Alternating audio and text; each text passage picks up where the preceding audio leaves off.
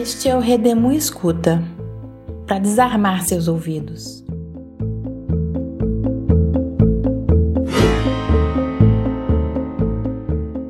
Redemoinho Escuta é um podcast idealizado, produzido e financiado pelo coletivo Redemoinho, e eu sou a Rita Almeida, uma das fundadoras do coletivo. Ao longo do trabalho de estudo e pesquisa para este podcast, fizemos imersões virtuais em grupos bolsonaristas e entrevistamos alguns eleitores e apoiadores de Bolsonaro, que vamos escutar no decorrer desta série. Nesses tempos onde o debate político se encontra interditado pelo ódio e a ignorância, a ideia aqui é desarmar nossa escuta, para assim abrir o diálogo com aqueles que votaram ou aderiram ao bolsonarismo em algum momento.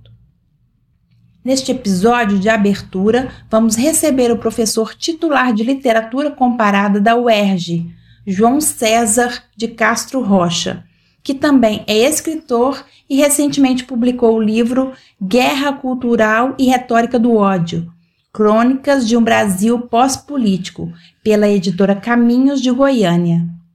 Convidamos o professor João César para nos ajudar a pensar sobre as questões iniciais que nos motivaram aqui.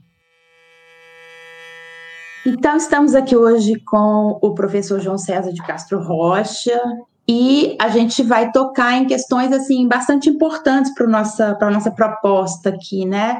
Da escuta, né? De escutar melhor o bolsonarismo, né? A, a, o que se tornou a, o discurso da extrema direita no Brasil, né? E com a leitura do livro do professor, a gente achou muitos pontos comuns, né, muitos pontos que, que, convergem, né, que fazem a gente pensar, assim como a gente também tem pensado aqui, né, na nossa proposta, né, do Redemoinho Escuta. É, professor, a gente vai começar com algumas questões, né, e você fica à vontade, né, para discorrer sobre alguma delas ou todas, e a gente vai aí ao longo da conversa, abrindo né, essa, essa, essa conversa, com as questões que motivaram o nosso grupo a montar esse podcast. Então, são algumas questões é, que são as seguintes. É, o que levou as pessoas a votarem em Bolsonaro? Bolsonaro criou uma nova roupagem para a extrema-direita no Brasil ou apenas deu voz ao que já fazia parte da nossa paisagem política? Derrotar Bolsonaro será suficiente para derrubar as concepções e ideais que pautaram sua ascensão?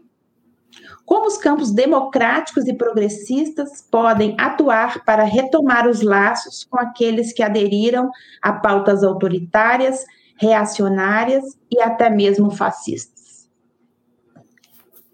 E aí, professor? Bom, Rita Almeida, pode... inicialmente, obrigado pela oportunidade do diálogo. Agradecer também a Raquel Lázaro pela parte técnica sem a qual nós não estaríamos aqui gravando. Essa é uma parte que se revela cada vez mais importante do, nesta pandemia. Ah, parabenizar ao coletivo Redemúnio pela iniciativa de colocar-se à escuta. É o que mais faz falta no mundo contemporâneo, não apenas no Brasil. É o que mais faz falta na estrutura narcísica das redes sociais é que paremos um pouco de produzir continuamente selfies e, em algum instante, escutemos aos demais, que é o que geralmente não se faz mais hoje em dia. E parabenizar também pela inspiração rosiana, é? o, o redemúnio, o diabo na rua, no meio do redemúnio, do redemoinho. E se a inspiração é rosiana, então façamos uh, este diálogo a partir da inscrição do Rio Baldo, que diz numa certa passagem do Grande Sertão Veredas que mestre é aquele que de repente aprende. E só pode de repente aprender aquele que aprende a escutar. Então, comecemos.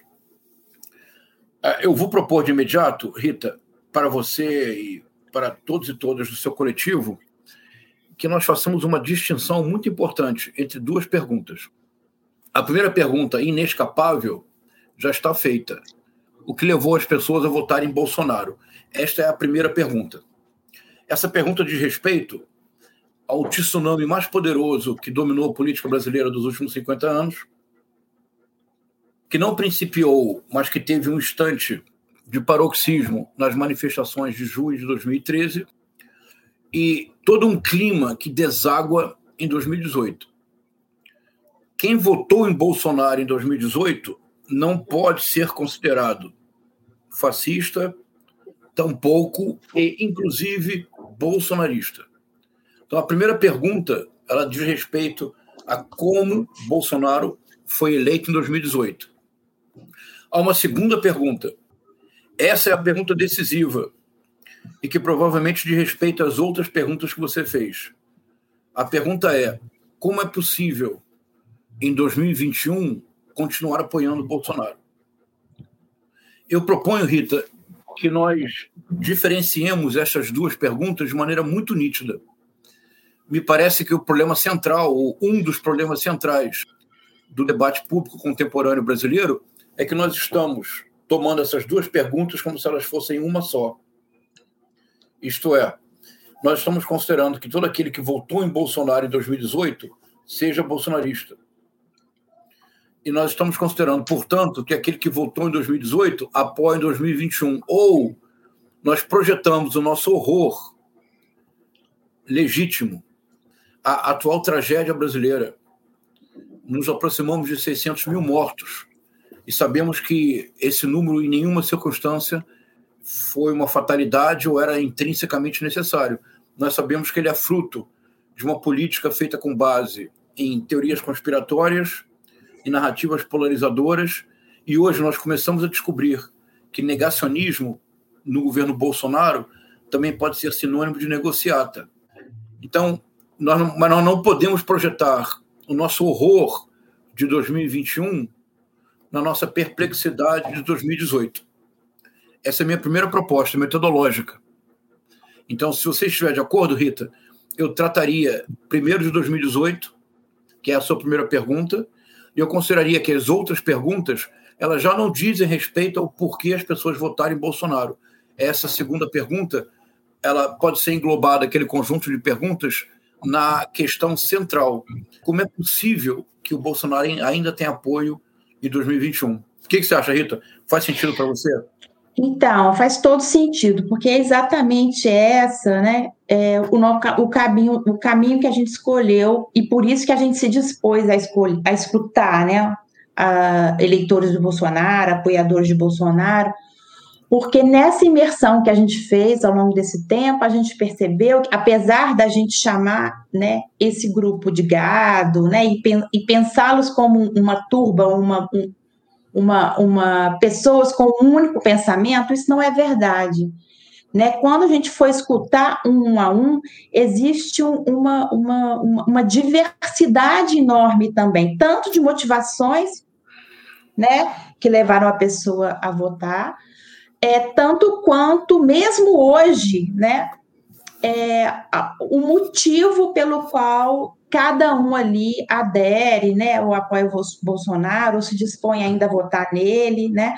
Então, que a gente reparou que sim, né, há ali uma diversidade que a gente precisa entender essa diversidade, a gente precisa escutar isso, porque senão a gente vai tratar esse, essas pessoas como uma, uma, uma coisa única que não nos ajuda também a tomar uma posição melhor. Então, acho que essa é exatamente uh, o caminho que a gente escolheu, né? De entender que nessa profusão de pessoas, né? É, que, votarem, que votaram em Bolsonaro, né? Hoje eles uh, se mostram de uma outra de um outro lugar, apresentam pensamentos diferentes, né? Inclusive, por exemplo, das pessoas que a gente entrevistou, e todas as pessoas que a gente entrevistou foram indicadas por alguém como bolsonaristas, só duas dessas pessoas, né, no universo, não é um universo grande, né, nós fizemos dez entrevistas, ainda apoiam Bolsonaro, assim, ainda votariam nele. Os outros oito já estão uh, procurando, apesar de manterem algumas, algumas propostas e pensamentos conservadores e tal, né, que, que o motivaram a votar, eles já estão procurando, né, uma nova é, perspectiva de eleição. Então, acho boa essa, esse caminho aí.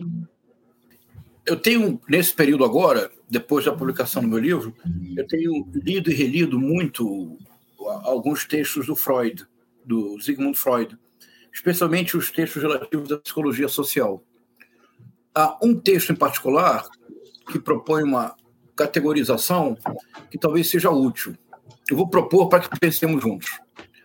Em Um Futuro de uma Ilusão, que é esse texto em que o Freud discute as origens do sentimento religioso e as razões da sua permanência, o Freud diferencia logo no início do texto duas categorias: erro e ilusão.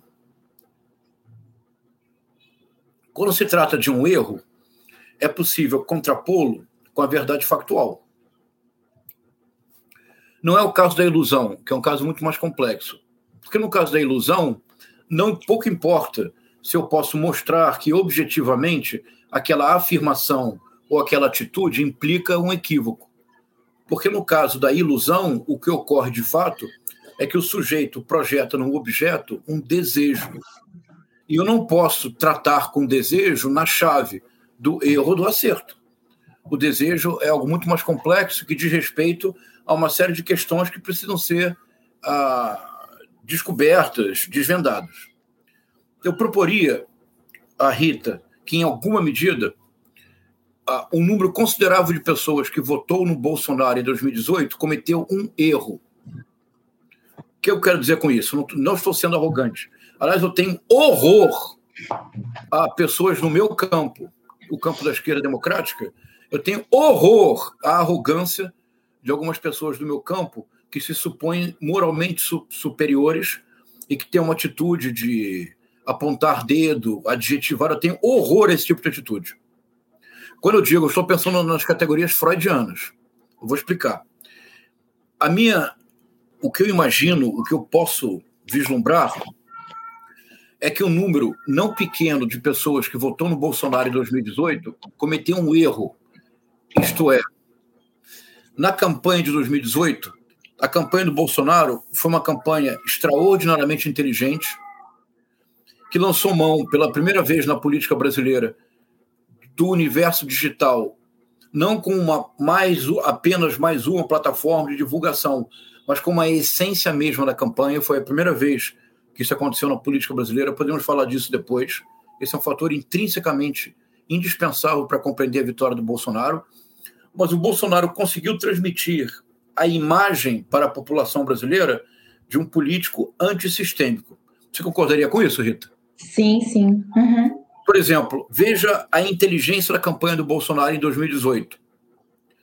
E reduzi-la simplesmente ao sucesso devido a fake news compromete a nossa inteligência, não a inteligência da campanha do Bolsonaro.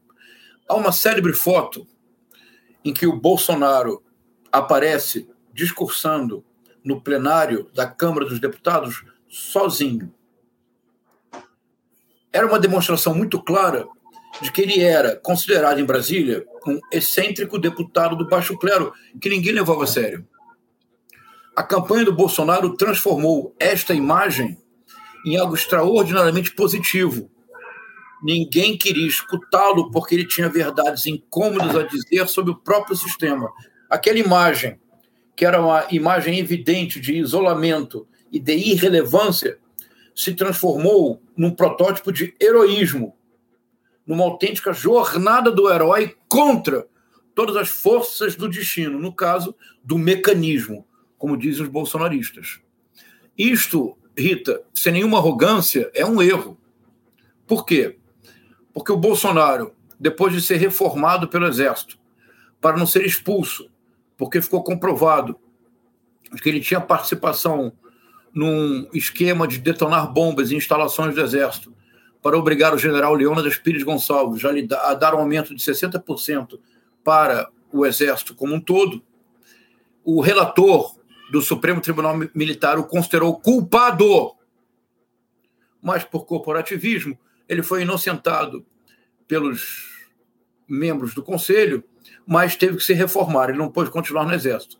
E durante mais de uma década não pôde colocar os pés em instalações militares, porque era considerado um mau exemplo para a tropa.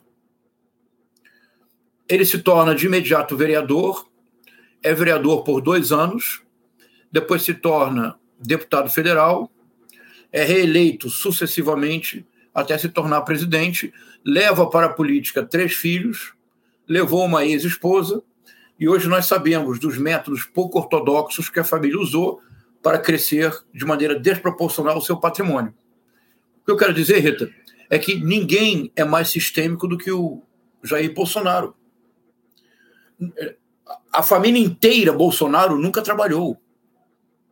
Desculpa, eu me expresso mal. É evidente que um deputado trabalha. O que eu quero dizer é que toda a família Bolsonaro lançou mão do nome Bolsonaro como uma franquia para chegar aos benesses do poder legislativo. E como há vídeos do Bolsonaro falando, ele sempre usou todas as benesses a que tinha direito. Mesmo tendo apartamento próprio em Brasília, ele recebia uh, o valor proporcional para aluguel. Ele, o Bolsonaro bateu recordes mundiais de utilização de gasolina no seu gabinete. O, o Bolsonaro recebeu ressarcimento por verba de gasolina, gasolina suficiente para dar a volta ao planeta Terra. Ah, então, os que votaram no Bolsonaro porque viram no Bolsonaro um político que era contra o sistema cometeram um equívoco, no sentido freudiano. Você concorda comigo, Rita? Sim, sim. Uhum. Ou seja, eu, eu não estou sendo arrogante. Eu não estou dizendo que eu sou moralmente superior a ninguém. Eu estou mostrando de maneira objetiva e serena, e nada importa mais, Rita, do que inventar uma linguagem objetiva e serena para mostrar esses fatos. Eu estou mostrando de maneira objetiva e serena que durante 30 anos, dois anos como vereador, 28 anos como deputado federal, que o Bolsonaro foi tudo menos político antissistêmico. Mas vou dar o último exemplo e venho para a ilusão. Último exemplo. Quando o Bolsonaro foi eleito presidente, todo deputado federal, quando chega em Brasília, tem direito a pedir uma verba que é um auxílio instalação. Rita, o Jair Messias Bolsonaro, entre ser desincompatibilizado o cargo de deputado federal e assumir a presidência, ele solicitou à Câmara dos Deputados o auxílio instalação. Você sabia disso, Rita? Não sabia. Esse é um dado objetivo. Você pode buscar e você verá várias manchetes de jornal e o pedido formal do Bolsonaro para obter auxílio instalação. Ele já tinha apartamento em Brasília, ele, ele ia se tornar presidente da República. Então, aqueles que consideram que Bolsonaro é antissistema erraram. Mais uma prova concreta, assim, objetiva. Assim, veja, Rita, eu não estou sendo arrogante, eu não estou sendo agressivo, eu não estou adjetivando o Bolsonaro, não estou adjetivando os bolsonaristas, eu estou mostrando dados concretos.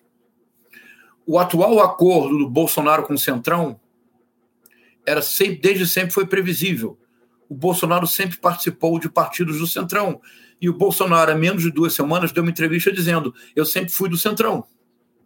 Então, os que votaram no Bolsonaro com a esperança de que o Bolsonaro seria uma lufada de ar, uma renovação antissistêmica do sistema, essas pessoas cometeram um erro. De acordo, Rita? Uhum. Sim, sim. Uhum. Se nós não compreendermos isto, nós não compreenderemos o que está acontecendo. Agora, eu proponho que hoje 2021 não se trata mais de erro. Agora, do que se trata é de ilusão.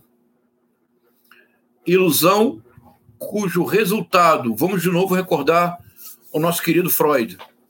Se a ilusão implica a projeção num objeto de um desejo e revestir este objeto não de suas características, mas da projeção do nosso próprio desejo, e se isso pode implicar níveis específicos de delírio, se esse processo prosseguir ao ponto de recusar completamente o princípio de realidade, que é para os que não necessariamente leram Freud, e não há nenhum problema. Eu sempre digo para meus alunos: eles falam, professor, eu não li O Futuro de uma Ilusão. Eu digo, não diga. Eu digo, por favor, não diga, eu não li O Futuro de uma Ilusão. Diga, eu ainda não li O Futuro de uma Ilusão. Porque também todo professor tem milhares de livros que nunca leu.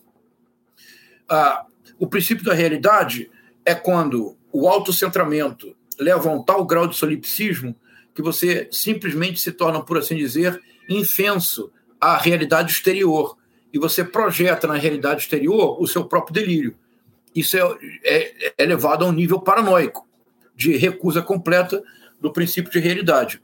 Rita, a minha proposta é: hoje no Brasil, a ilusão ela está arredondando numa recusa completa do princípio de realidade, e aqui então é o ponto, que isso não existia em 2018. É que hoje existe uma midiosfera bolsonarista composta por um redes multitudinárias de correntes de WhatsApp. Dois, um sistema integrado de canais de YouTube bolsonaristas, com alto nível de, de integração e cujo material, através dos famosos cortes, é difundido nas correntes de WhatsApp. Terceiro elemento, redes sociais, muito ativas, integradas, tanto orgânicas quanto inorgânicas, os famosos robôs de Bolsonaro. Aplicativos, como um aplicativo chamado Mano, cujo garoto propaganda é ninguém menos do que Flávio Bolsonaro. A integração desses quatro elementos forma uma midiosfera, no interior da qual o tempo todo que circula são notícias falsas, que engendram teorias conspiratórias, que permitem a elaboração de narrativas polarizadoras, que produzem a retórica do ódio, que mantém a base bolsonarista permanentemente mobilizada. Este fenômeno não havia em 2018, ele era muito incipiente. Este fenômeno tem produzido uma dissonância cognitiva, no sentido mesmo do psicólogo norte-americano Leo Festinger, da teoria da dissonância cognitiva, para dizê-lo de maneira mais direta para todos e para todas, isso tem tornado o Brasil um laboratório mundial de realidade paralela. Quando você conversa hoje, 2021, com os bolsonaristas empedernidos, que tanto podem ser anônimos, quanto podem ser senadores da República, que continuam afirmando que ivermectina é a solução para a Covid-19. Embora neste final de semana o FDA, que é o setor norte-americano de, de alimentação e drogas, é a agência norte-americana que cuida dessa parte, tenha feito um anúncio deliberadamente escandaloso, dizendo: pare, você não é cavalo, você não é gado, pare de tomar ivermectina. Ainda assim, o senador Luiz Carlos Reins, provavelmente amanhã, no retorno dos trabalhos da CPI, voltará a recomendar ivermectina. Então, então me acompanha, Rita, que eu estou tentando propor, que são hipóteses que eu tenho pensado agora. Nós precisamos separar o fenômeno de 2018 do fenômeno de 2021. Entre eles, há dois pontos muito importantes que nós, do campo democrático, nem vou dizer do campo progressista, a situação é tão grave no Brasil que hoje, de ex-presidente Luiz Inácio Lula da Silva a governador João Dória, todos precisamos nos unir para assegurar a democracia. Assegurar a democracia, então vamos voltar a divergir ah, em 2018, a campanha do Bolsonaro introduz a política brasileira na era digital. E podemos depois falar um pouco mais sobre isso. Hoje, 2021, o que está acontecendo, nós não nos estamos dando conta, é que nós enfrentamos um fenômeno inédito. Um autêntico ecossistema comunicacional, uma midiosfera própria, que mantém cativos milhões de pessoas que são bombardeadas 24 horas por dia com conteúdo audiovisual de qualidade técnica, não me refiro a conteúdo. E isso tem produzido pela primeira vez no Brasil de forma sistemática um fenômeno novo, que é a criação de realidade paralela. Em São Leopoldo, no Rio Grande do Sul, há mais ou menos uns três, quatro meses, pessoas se perfilaram diante de uma caixa gigantesca de cloroquina e comovidamente com a mão com a mão no, com a, a mão em, em, posição de prontidão cantaram em altos brados o hino nacional. Rita, você é psicanalista. Isso já é da parte da paranoia. Isso é uma recusa completa de qualquer princípio de realidade. É, você falando isso, uh, professor, é, tinha a ver até com o caminho que eu ia trazer para nossa conversa, né? Porque é, eu, eu, eu, a gente frequenta, né? Eu frequento alguns grupos é, bolsonaristas, né? Também para entender, né? Para pesquisar e para fazer esse podcast e tal. Inclusive, um deles chama Realidade Paralela, né? Tem esse nome, quer dizer, quando a gente fala realidade paralela sobre eles, a gente não está uh, fazendo nenhuma uh, crítica, né? Não, não, precisa. Eles mesmos né, nomeiam uh, e, né, essa, esse grupo deles, né? Esse movimento deles de realidade paralela. E aí, assim, nesse, nesses grupos que a gente tem frequentado, essas pessoas que a gente tem conversado, a gente percebe exatamente isso, né? Que existem três grandes grupos, né? o que os que cometeram um erro e esses já estão né, declinando, os que estão mergulhados nesse universo paralelo, nesse Brasil paralelo, né, que estão delirando, e tem uma categoria dos cínicos, né, que, ok, eu estou vendo isso tudo acontecendo, mas mesmo assim eu vou continuar, né, é, por esse caminho, sim. E aí, né, eu acho que é, que é isso que você está tentando dizer aí, a forma como a gente vai lidar ou como a gente vai tratar cada uma dessas situações ou pensar em estratégias, né, de educação política, de, de mídia, né, de intervenção, são muito diferentes, né? E, e, é isso, como que a democracia, né, é, como você bem disse, né, isso tem a ver mais com democracia do que necessariamente de esquerda ou progressista, como que a democracia pode lidar com isso, né?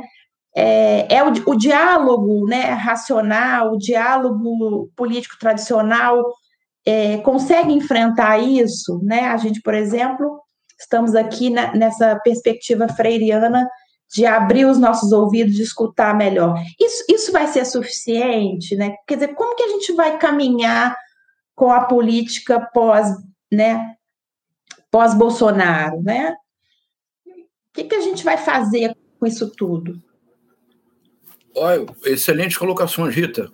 Vamos lá então, vou tentar abordar esse conjunto de questões a partir de três ângulos. No primeiro deles, eu quero propor algo em relação à eleição de 2018.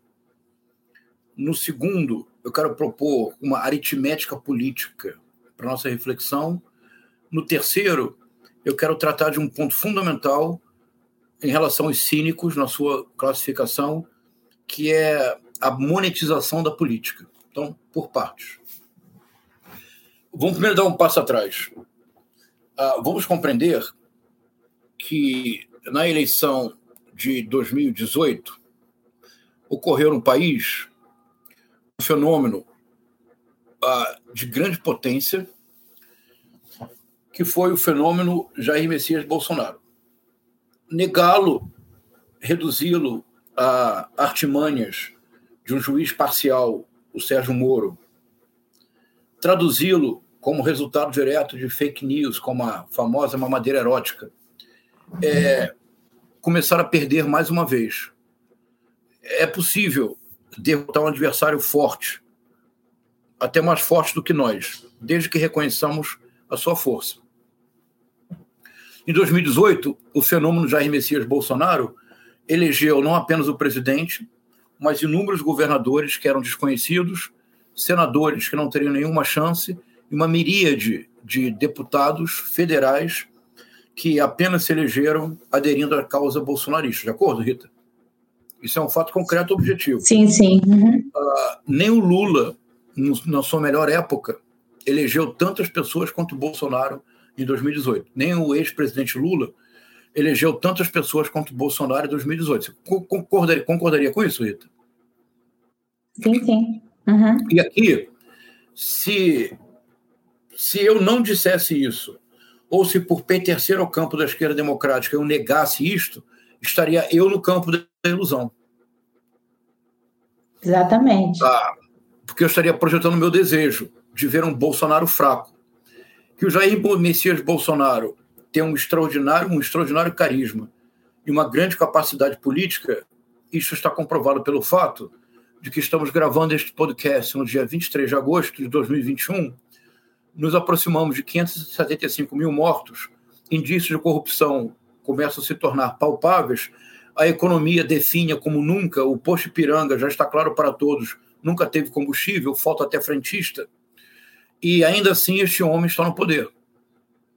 E haverá agora uma manifestação no dia 7 de setembro que não sabemos exatamente que proporção terá. É, está no poder e a gente não para de falar nele, né? É impressionante, assim. É, ele, ele eu... domina a nossa libido, a nossa não, ordem do dia, favor, a internet, permita, os memes, é impressionante. Me, me permita recordar a máxima do filósofo socrático Romário. Me inclua fora dessa. Há, há pelo menos um ano eu venho propondo sistematicamente em livro, em lives, em entrevistas, que nós devemos deixar de lado nossa obsessão com Bolsonaro e que nós precisamos começar a compreender o bolsonarismo. Então, me inclua fora dessa. Mas você tem toda razão. Você tem toda razão. Uma das maiores dificuldades hoje para o campo democrático é a obsessão com a figura do Bolsonaro, que tem também a explicação freudiana muito clara. É, na verdade, minha preocupação não é com o Bolsonaro, é com o bolsonarismo. Mas então, 2018, a eleição do Bolsonaro foi um autêntico tsunami na ordem política brasileira. Eu proponho que, para compreender a eleição de 2018, é o primeiro ponto. Nós precisamos reunir uma série de fatores. Nós nos limitamos ao antipetismo, que é um grave equívoco. Porque antipetismo sempre houve na política brasileira. Desde 1980, quando o PT foi criado. Em todas as eleições presidenciais, com exceção de 2002, quando Lula vence, o antipetismo era o fenômeno dominante da política brasileira. Houve várias tentativas de associar o PT a, a crimes na véspera da eleição, a sequestros, e depois descobriu-se que tudo era mentira. Em 2002, um fenômeno novo se desenha no cenário brasileiro, que é o lulismo. Quando Lula escreve a carta aos brasileiros, publicada na Folha de São Paulo, quando Lula escolhe como vice um empresário muito bem sucedido, um homem rico de Minas Gerais, uh, do Partido Liberal, o José de Alencar, quando Lula chama, muito antes da campanha de 2018, o Lula inovou e chamou o Henrique Meirelles para o Banco Central, e quando Lula se comprometeu a manter o tripé macroeconômico determinado pelo PSDB. E a política econômica de 2002 a 2010 é a política econômica do PSDB, ou, ou alguma dúvida? E permanece assim mais ou menos. Ah, permanece assim mais ou menos até 2011, 2012, quando a Dilma dá uma guinada e, e nós sabemos o, o, o resultado. O lulismo tornou-se muito mais importante que o antipetismo. Ah, isso permitiu ao Lula, que foi, sobretudo, um grande conciliador nacional. O governo do Lula não foi um governo de esquerda, foi um governo de conciliação permitiu ao, ao Lula eleger Fernando Haddad em São Paulo em 2012, a Dilma, a, o ex-prefeito Fernando Haddad e a ex-presidente Dilma Rousseff em 2010 e 2014. Quando em 2014 a campanha tornou-se muito acirrada, o Aécio Neves parecia tomar a dianteira, nas últimas semanas da campanha, recorreu-se ao Lula para reverter o quadro. Então, o lulismo, Rita, tornou-se o fenômeno dominante da política brasileira, como antes era o antipetismo. O que ocorreu em 2018, proponho, para tornar tudo mais complexo, foi a junção não planejada de várias forças. Em primeiro lugar, um sentimento antissistêmico que se cristaliza e torna-se dominante a partir das manifestações de junho de 2013. Agora, Rita, temos coragem de dizer o que precisa ser dito. Não haveria fenômenos como trumpismo e bolsonarismo sem um sentimento antissistêmico. Você concorda comigo, Rita? Sim, inclusive essa é uma, é uma característica forte desse grupo. Eles, eles se sentem revolucionários, né? Revolucionários é conservadores, né? É, é, é, é, incrível isso, né? É isso. Mas porque são antissistêmicos, você concorda? Sim, sim. Então, Rita, temos coragem de dizer o que precisa ser dito? Eles têm razão. As massas bolsonaristas e as massas trumpistas, que são que consideram que o sistema, tal como está estabelecido, é uma máquina para blindar privilégios no interior do próprio sistema, as massas trampistas e as massas bolsonaristas têm razão. Elas, essas massas se equivocam ao imaginar que Donald Trump, um homem que ficou, ficou mais de uma década sem pagar imposto nos Estados Unidos porque burlou o sistema, e que Jair Messias Bolsonaro, um homem que viveu a vida inteira de dinheiro público, aumentando o patrimônio de maneira irregular e levando os filhos para a política, uma ex-esposa para a política, que também aumentaram seu patrimônio de uma maneira irregular. Uma família curiosa, muito curiosa, que somente compra imóveis com dinheiro vivo. Uma família avessa a crédito imobiliário. Uma família avessa à transferência eletrônica. Uma família avessa a preencher cheques. Uma família que só compra imóveis milionários com dinheiro vivo o erro é imaginar que eles são antissistema. O erro da, do campo progressista e da esquerda democrática foi permitir que essa pauta fosse apropriada pela direita e pela extrema-direita. Sentimento antissistêmico, assodado pelo lavajatismo, que hoje nós sabemos que, come, que representou uma espécie de retorno à idade média do regramento jurídico brasileiro, porque a Lava Jato fazia tinha determinadas atitudes que não são condenáveis, são desprezíveis e produzem asco. Como manter as pessoas presas indefinidamente até que elas confessassem aquilo que os procuradores desejavam escutar, enviar pessoas para presídios comuns, porque a ameaça da violência física era algo que aterrorizava e poderia levar a confissões. Violência física, que é o que parece aconteceu no caso do Marco Valério, uma violência física terrível. Ah, você é de Minas, Rita? Sim. Então você, eu não vou, eu não vou entrar em detalhes, mas todo, não há nenhum mineiro ou mineira que não saiba da terrível violência física que foi cometida contra o Marco Valério quando ele foi enviado para uma prisão comum. Uhum. Ah, então, lava-jatismo, sentimento antissistêmico, associou-se ao antipetismo que sempre existiu, não é novidade. A grande novidade de 2018 foi a associação desses sentimentos ao antilulismo. O Lula, quando sai da presidência em 2010, ele sai com aproximadamente 85% de aprovação. Não há, na história moderna do Ocidente, do final da Segunda, da segunda Grande Guerra para os dias de hoje, não há um político que tenha saído numa democracia sólida com 85% de aprovação. É um patrimônio político inestimável a, o antilulismo é o grande fenômeno novo da eleição de 2018, inteiramente forjado pelo lava-jatismo. essa conjunção de fatores pode ser ainda mais complexa, porque agora há algo novo na política brasileira, na política mundial, que é o ativismo digital. A introdução da campanha de Bolsonaro das técnicas desenvolvidas pelo Steve Bannon e pela Cambridge Analytica, que são técnicas que, em lugar de pensar no cidadão, investem no perfil de usuário de rede social. Há uma antropóloga paulista que eu recomendo muito que você converse com ela, Rita, a Isabela Calil, que em 2018 fez uma pesquisa sobre quem eram os apoiadores de Bolsonaro. E ela identificou 16 perfis. Quando você lê com cuidado o trabalho que ela fez, os 16 perfis entre si, por, por vezes, são não são conciliáveis. Por exemplo, tem o gay, gays com Bolsonaro. Tem os, tem os evangélicos fundamentalistas com Bolsonaro.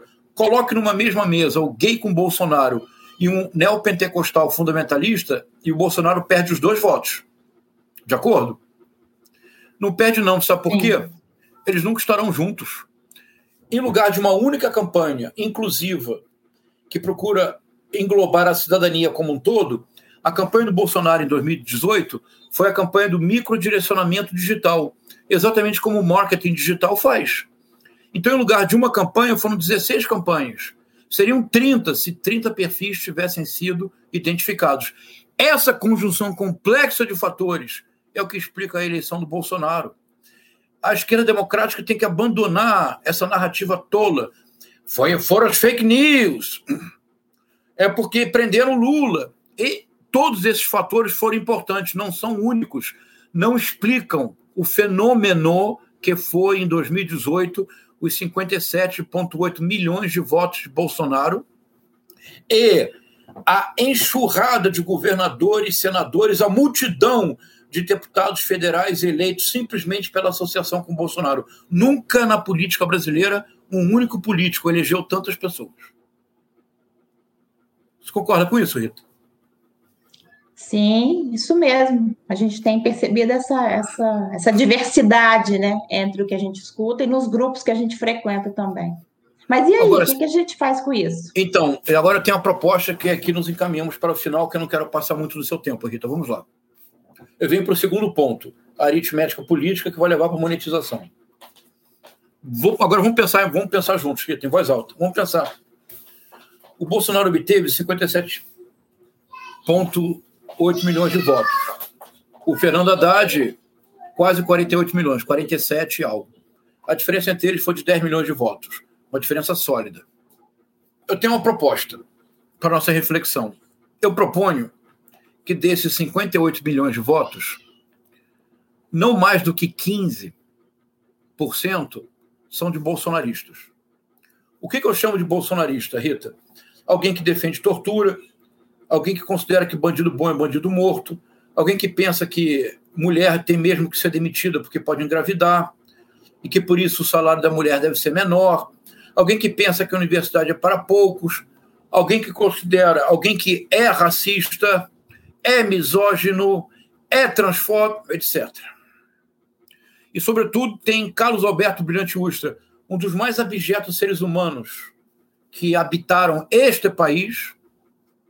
E veja, Rita, você não está me escutando adjetivar ninguém, é verdade? Por que, é que eu me permito adjetivar o Carlos Alberto Brilhante Ustra como um dos mais abjetos seres humanos que pisaram o território brasileiro. Porque os que nos escutam, se forem agora no Google e colocarem a seguinte entrada: denúncia contra Ustra, Ministério Público Federal de São Paulo, 2014. Essa pessoa encontrará um documento de 106 páginas, uma investigação notável feita pelo Ministério Público Federal de São Paulo, que detalham, com detalhes que produzem horror e asco, a prisão, o sequestro de um militante político, cujo nome não direi em homenagem à família, que foi sequestrado pelo Ustra e membros do Doicoid, do, da Rua Tutóia, em São Paulo, que era considerada a sucursal do inferno, e a competição era difícil na época. Foi sequestrado, torturado até a morte em menos de 48 horas. O lau, a denúncia no Ministério Público Federal de São Paulo detalha as torturas e apresenta o laudo médico da autópsia. Um homem que fez aquilo que o Ustra fez é um ser abjeto. Aqui eu me permito adjetivar, Rita, porque eu tenho um documento oficial que torna a minha adjetivação objetiva. Está claro? Com estes 15%, Rita, o que nós podemos fazer? Nada. Apenas esperar e convocar as instituições democráticas para que hajam quando necessário para contê-los. Com esses 15%, eu, que no meu livro proponho a ética do diálogo, eu proponho diálogo? Não, é perda de tempo. Não há diálogo possível, Rita, com uma pessoa que defende a tortura. É levantar-se, lamentar e ir embora. Se eu estiver na rua e se eu vir um ato racista, eu vou interferir, vou dizer isso, não, isso é contra a lei. Se eu estiver na minha presença e houver um ato misógino, eu vou reagir. Não há diálogo possível com uma pessoa que realmente acredita que alguém por ser mulher ou alguém por ser negro tem que ganhar menos. Não há diálogo possível, Rita. É apenas esperar que a lei contenha essas pessoas. Ponto. Sejamos bem claros aqui. Agora, me acompanha, por favor, Rita. Eu estou propondo que dos 58 milhões de votos, apenas 15% são bolsonaristas nessa acepção. Você concorda comigo, Rita? Sim, total. Uhum. Então vamos fazer uma conta agora, que eu acho que é exatamente o que vocês querem no seu coletivo. Me acompanhe.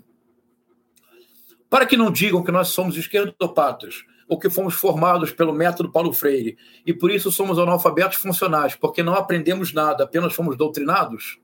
Então, para evitar isso, vamos aumentar o número de votos do Bolsonaro. Vamos favorecer o Bolsonaro. Digamos que ele teve 60 milhões de votos. E vamos continuar favorecendo os bolsonaristas. Digamos que não são 15% de bolsonaristas empedernidos, são 20%. Perfeito. 20% de 60 milhões de votos, Rita, são 12 milhões de votos. Então nós temos 12 milhões de bolsonaristas no Brasil que são radicais. Isso já é por si só muito preocupante. Eles podem fazer uma revolução amanhã. Agora, o Bolsonaro obteve 58 milhões de votos, não é isso? Então, agora, eu, para nos prejudicar, Rita, eu vou voltar aos 58 milhões. 58 milhões menos 12 milhões, nós temos 46 milhões de pessoas. Que eu proponho que não são bolsonaristas, são eleitores eventuais de Bolsonaro, movidos por aquele tsunami tsunami que não tem paralelo na história política brasileira recente. E esse tsunami foi produzido pela figura do Bolsonaro. Vamos reconhecer, como se diz popularmente, aceita que dói menos. Então sobraram agora 46 milhões de compatriotas, que são eleitores eventuais de Bolsonaro, que em eleições anteriores votaram no Lula, no presidente Lula e na presidente Dilma. Senão eles não teriam sido eleitos, não, matematicamente. 46 milhões. Com esse é possível dialogar? É imperioso dialogar. Imperioso abrir os braços. Imperioso não apontar o dedo. Imperioso reconhecer que todos nós, em algum momento de nossas vidas, erramos politicamente. Todos nós, Rita. Eu já errei politicamente, você já errou politicamente. Eu já confiei em pessoas que depois se mostraram um pouco confiáveis. O mesmo já aconteceu com você, Rita. Não há brasileiro ou brasileira que não tenha cometido um erro político de apreciação. De acordo, Rita? Sim. Então vamos abandonar essa superioridade moral, que no fundo é um moralismo inaceitável. São 46 milhões de compatriotas com os quais precisamos dialogar. Sabe por quê, Rita? Porque se desses 46 milhões nós conseguimos dialogar com 30% apenas, 30% de 46 milhões são 13 milhões e 800 mil pessoas.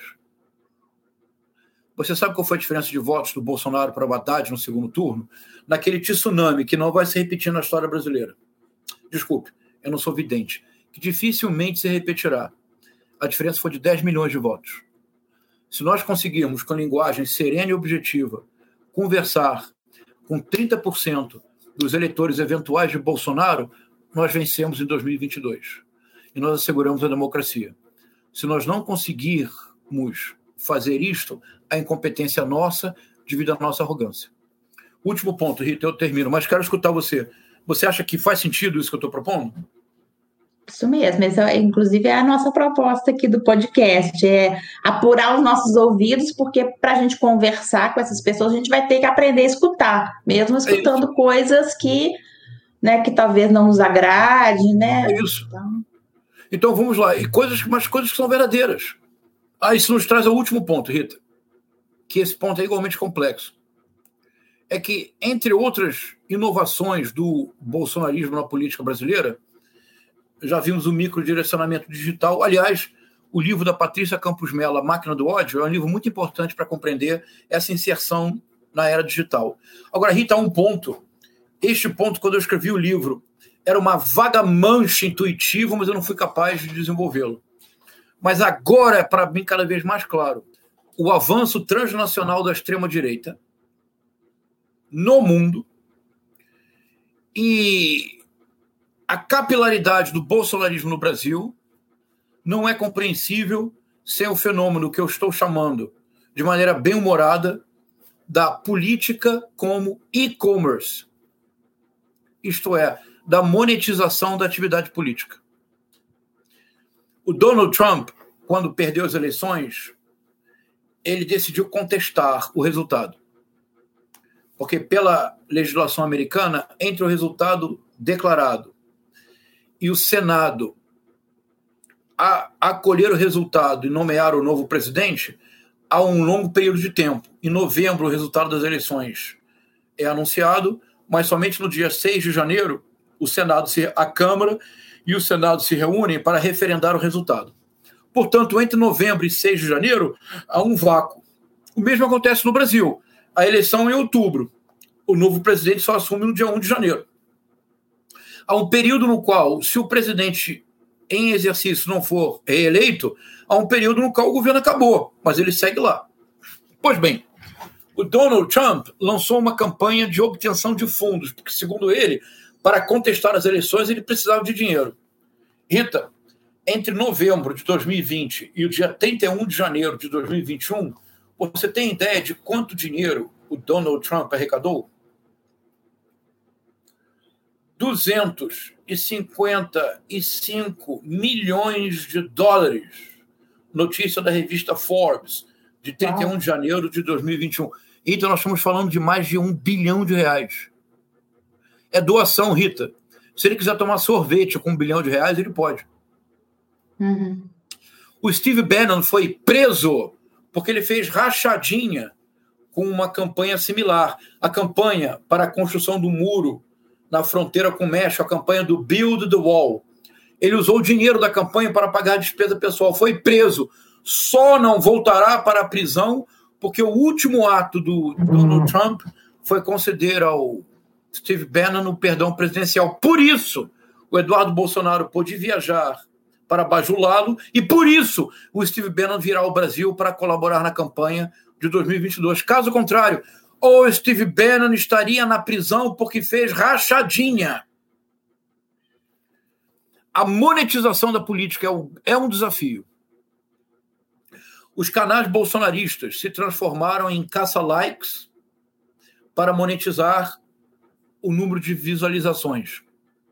Não há canal bolsonarista que não tenha uma, uma livraria, que não ofereça cursos, que não faça vaquinhas constantes para campanhas democráticas. Com PIX.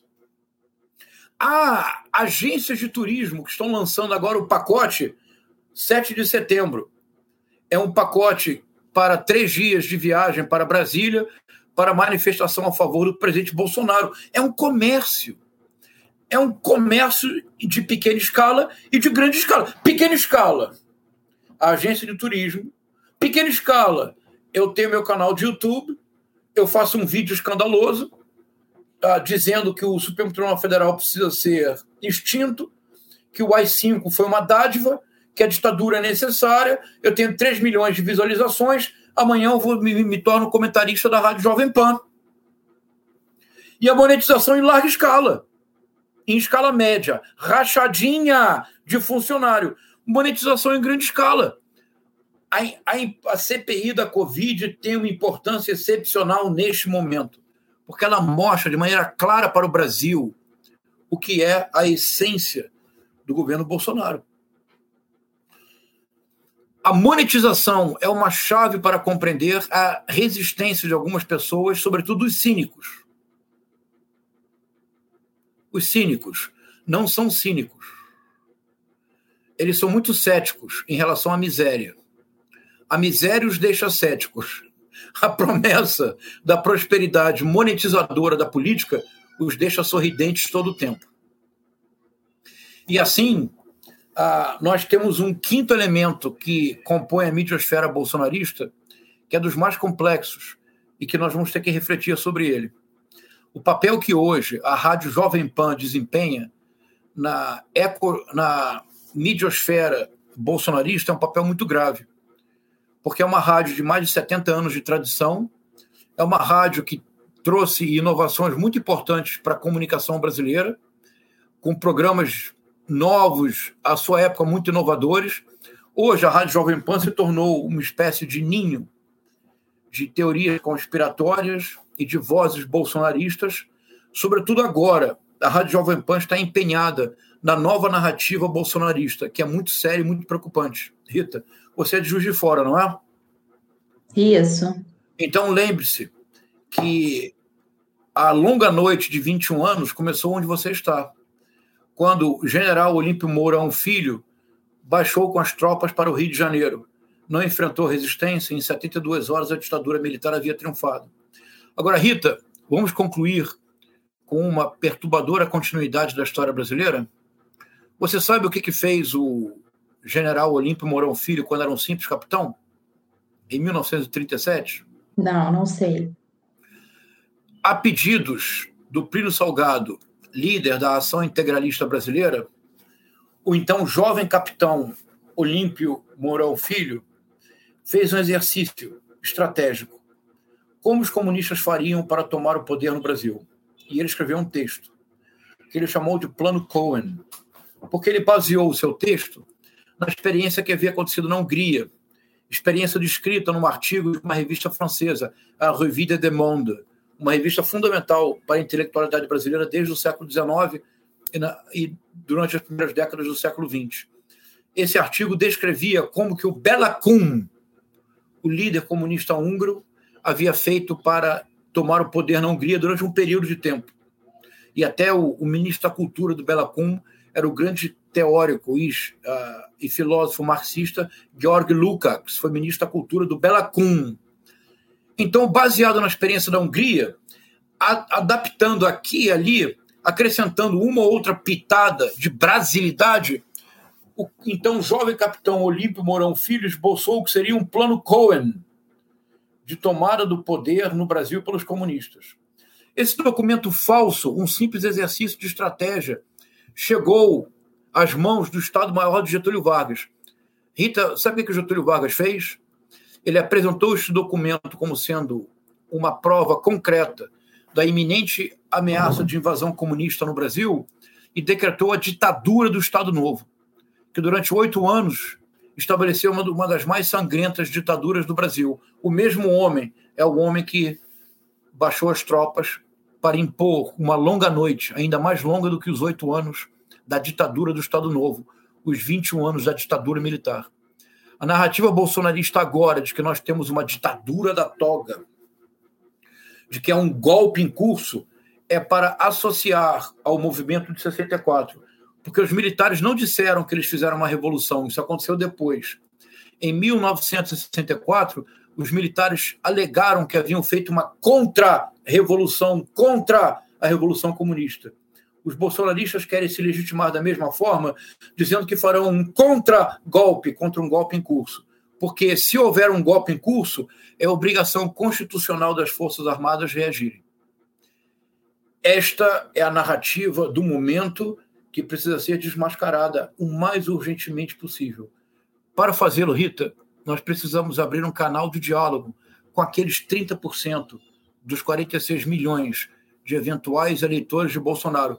Mas só nós, nós só poderemos fazê-lo se nós compreendermos de maneira complexa um fenômeno complexo, as eleições de 2018, e se nós nos colocarmos à escuta dos desejos e das projeções daqueles que, tendo apoiado o Bolsonaro em 2018, não mais o fazem hoje.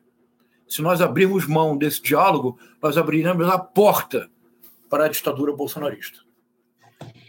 Bom, e aí é isso. A gente está aqui, né, exatamente contribuindo, né, um pouquinho, né, um pedacinho para poder melhorar essa nossa escuta, que está realmente muito difícil escutar, né, diante disso tudo, né, que a gente conversou aqui e de tudo que a gente diariamente vê na, nas, nas, nas, mídias, né? E a gente vê na, eh, na internet, na televisão, é, isso que assombra, né? A gente esse tempo todo aí, desde a eleição do Bolsonaro. Então, a gente está tentando contribuir aqui um pouco, e muito bom ter você aqui também, junto com a gente. A gente está tentando melhorar a nossa escuta, porque para a gente conversar com esses 30 milhões, né, que você disse, porque né, de fato existe né, um, um grupo aí que não há possibilidade de diálogo, mas eu acho que tem muita gente que dá para conversar.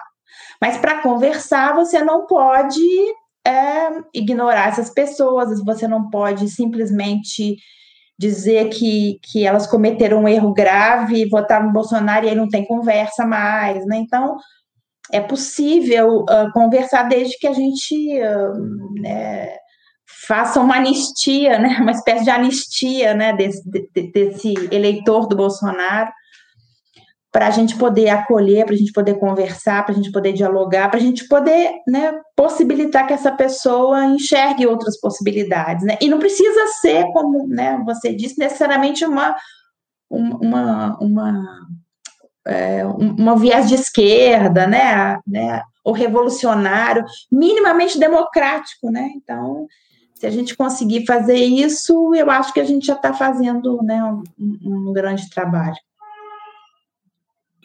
Eu acho que é isso mesmo, Rita. Mais uma vez, parabéns pela iniciativa do coletivo. Eu fico permanentemente à disposição para dialogar e quero só concluir dizendo que mais importante do que derrotar Bolsonaro é superar o bolsonarismo. Nós só conseguir, conseguiremos superar o bolsonarismo, que é o definiria é esta pulsão que reduz o outro ao papel de inimigo e reduz o mundo a um simples espelho das minhas próprias convicções, nós só superaremos o bolsonarismo quando nós nos colocarmos à escuta dos outros, quando nós aceitarmos plenamente que a diversidade é uma riqueza e não um obstáculo. Eu proporia, então, para o seu coletivo uma, um, um, um mote de um poeta francês, muito jovem, que abandonou o conforto de sua casa e foi e se tornou sem teto em Paris. E de Paris escreveu uma carta muito comovedora para o seu professor de liceu. O que é um alento nos dias que correm, porque quer dizer que ser professor ou ser professora ainda podem afetar a vida das pessoas. E esse poeta escreve para o Georges Isambard uma carta e diz: define o seu projeto existencial e o seu projeto poético. Ele diz: porque eu é um outro. É o Arthur Rimbaud. Ele não diz, Rita, je suis un autre. Eu sou um outro. O que é um pouco esta pretensão de uma impossível empatia com a dor do outro. Mas ele diz, eu é um outro. E a agramaticalidade da genial frase do Rambo é precisamente o que precisamos recuperar. Eu pertenço desde sempre, já sou um caso incorrigível porque sou velhinho, ao campo da esquerda democrática. Mas precisamente por isto, eu considero que é perfeitamente legítimo que uma pessoa seja da direita democrática, do centro democrático, liberal democrática, veja que eu estou sempre adjetivando, é do campo da democracia. A minha tarefa é tentar convencer a sociedade de que um projeto da esquerda democrática é um projeto mais fraterno e é um projeto que pode conduzir de maneira mais direta a uma sociedade mais igualitária, mais fraterna, mais justa. É a tarefa de alguém que é da direita democrática de convencer a sociedade que, pelo contrário, reduzir o Estado, apostar nas forças do livre mercado e etc., é a forma mais imediata para chegar a um desenvolvimento pleno nós são, nossas visões de mundo são muito diferentes e por vezes opostas, mas nós temos um ponto em comum. Nós acreditamos que a democracia é um valor em si mesmo e não há democracia sem salvaguardar as minorias e não há democracia sem respeito e valorização da diversidade. Se for assim, a democracia é menos um lugar de fala e são muito mais lugares de escuta. Parabéns pelo coletivo, Rita. Eu fico à disposição para dialogar. Foi uma alegria conversar com você com todos e com todas. Nós é que agradecemos nossa apresentação, né? Nosso episódio de abertura começou muito bem. Obrigada, viu? Muito obrigada. Este é o Redemoinho Escuta para desarmar seus ouvidos.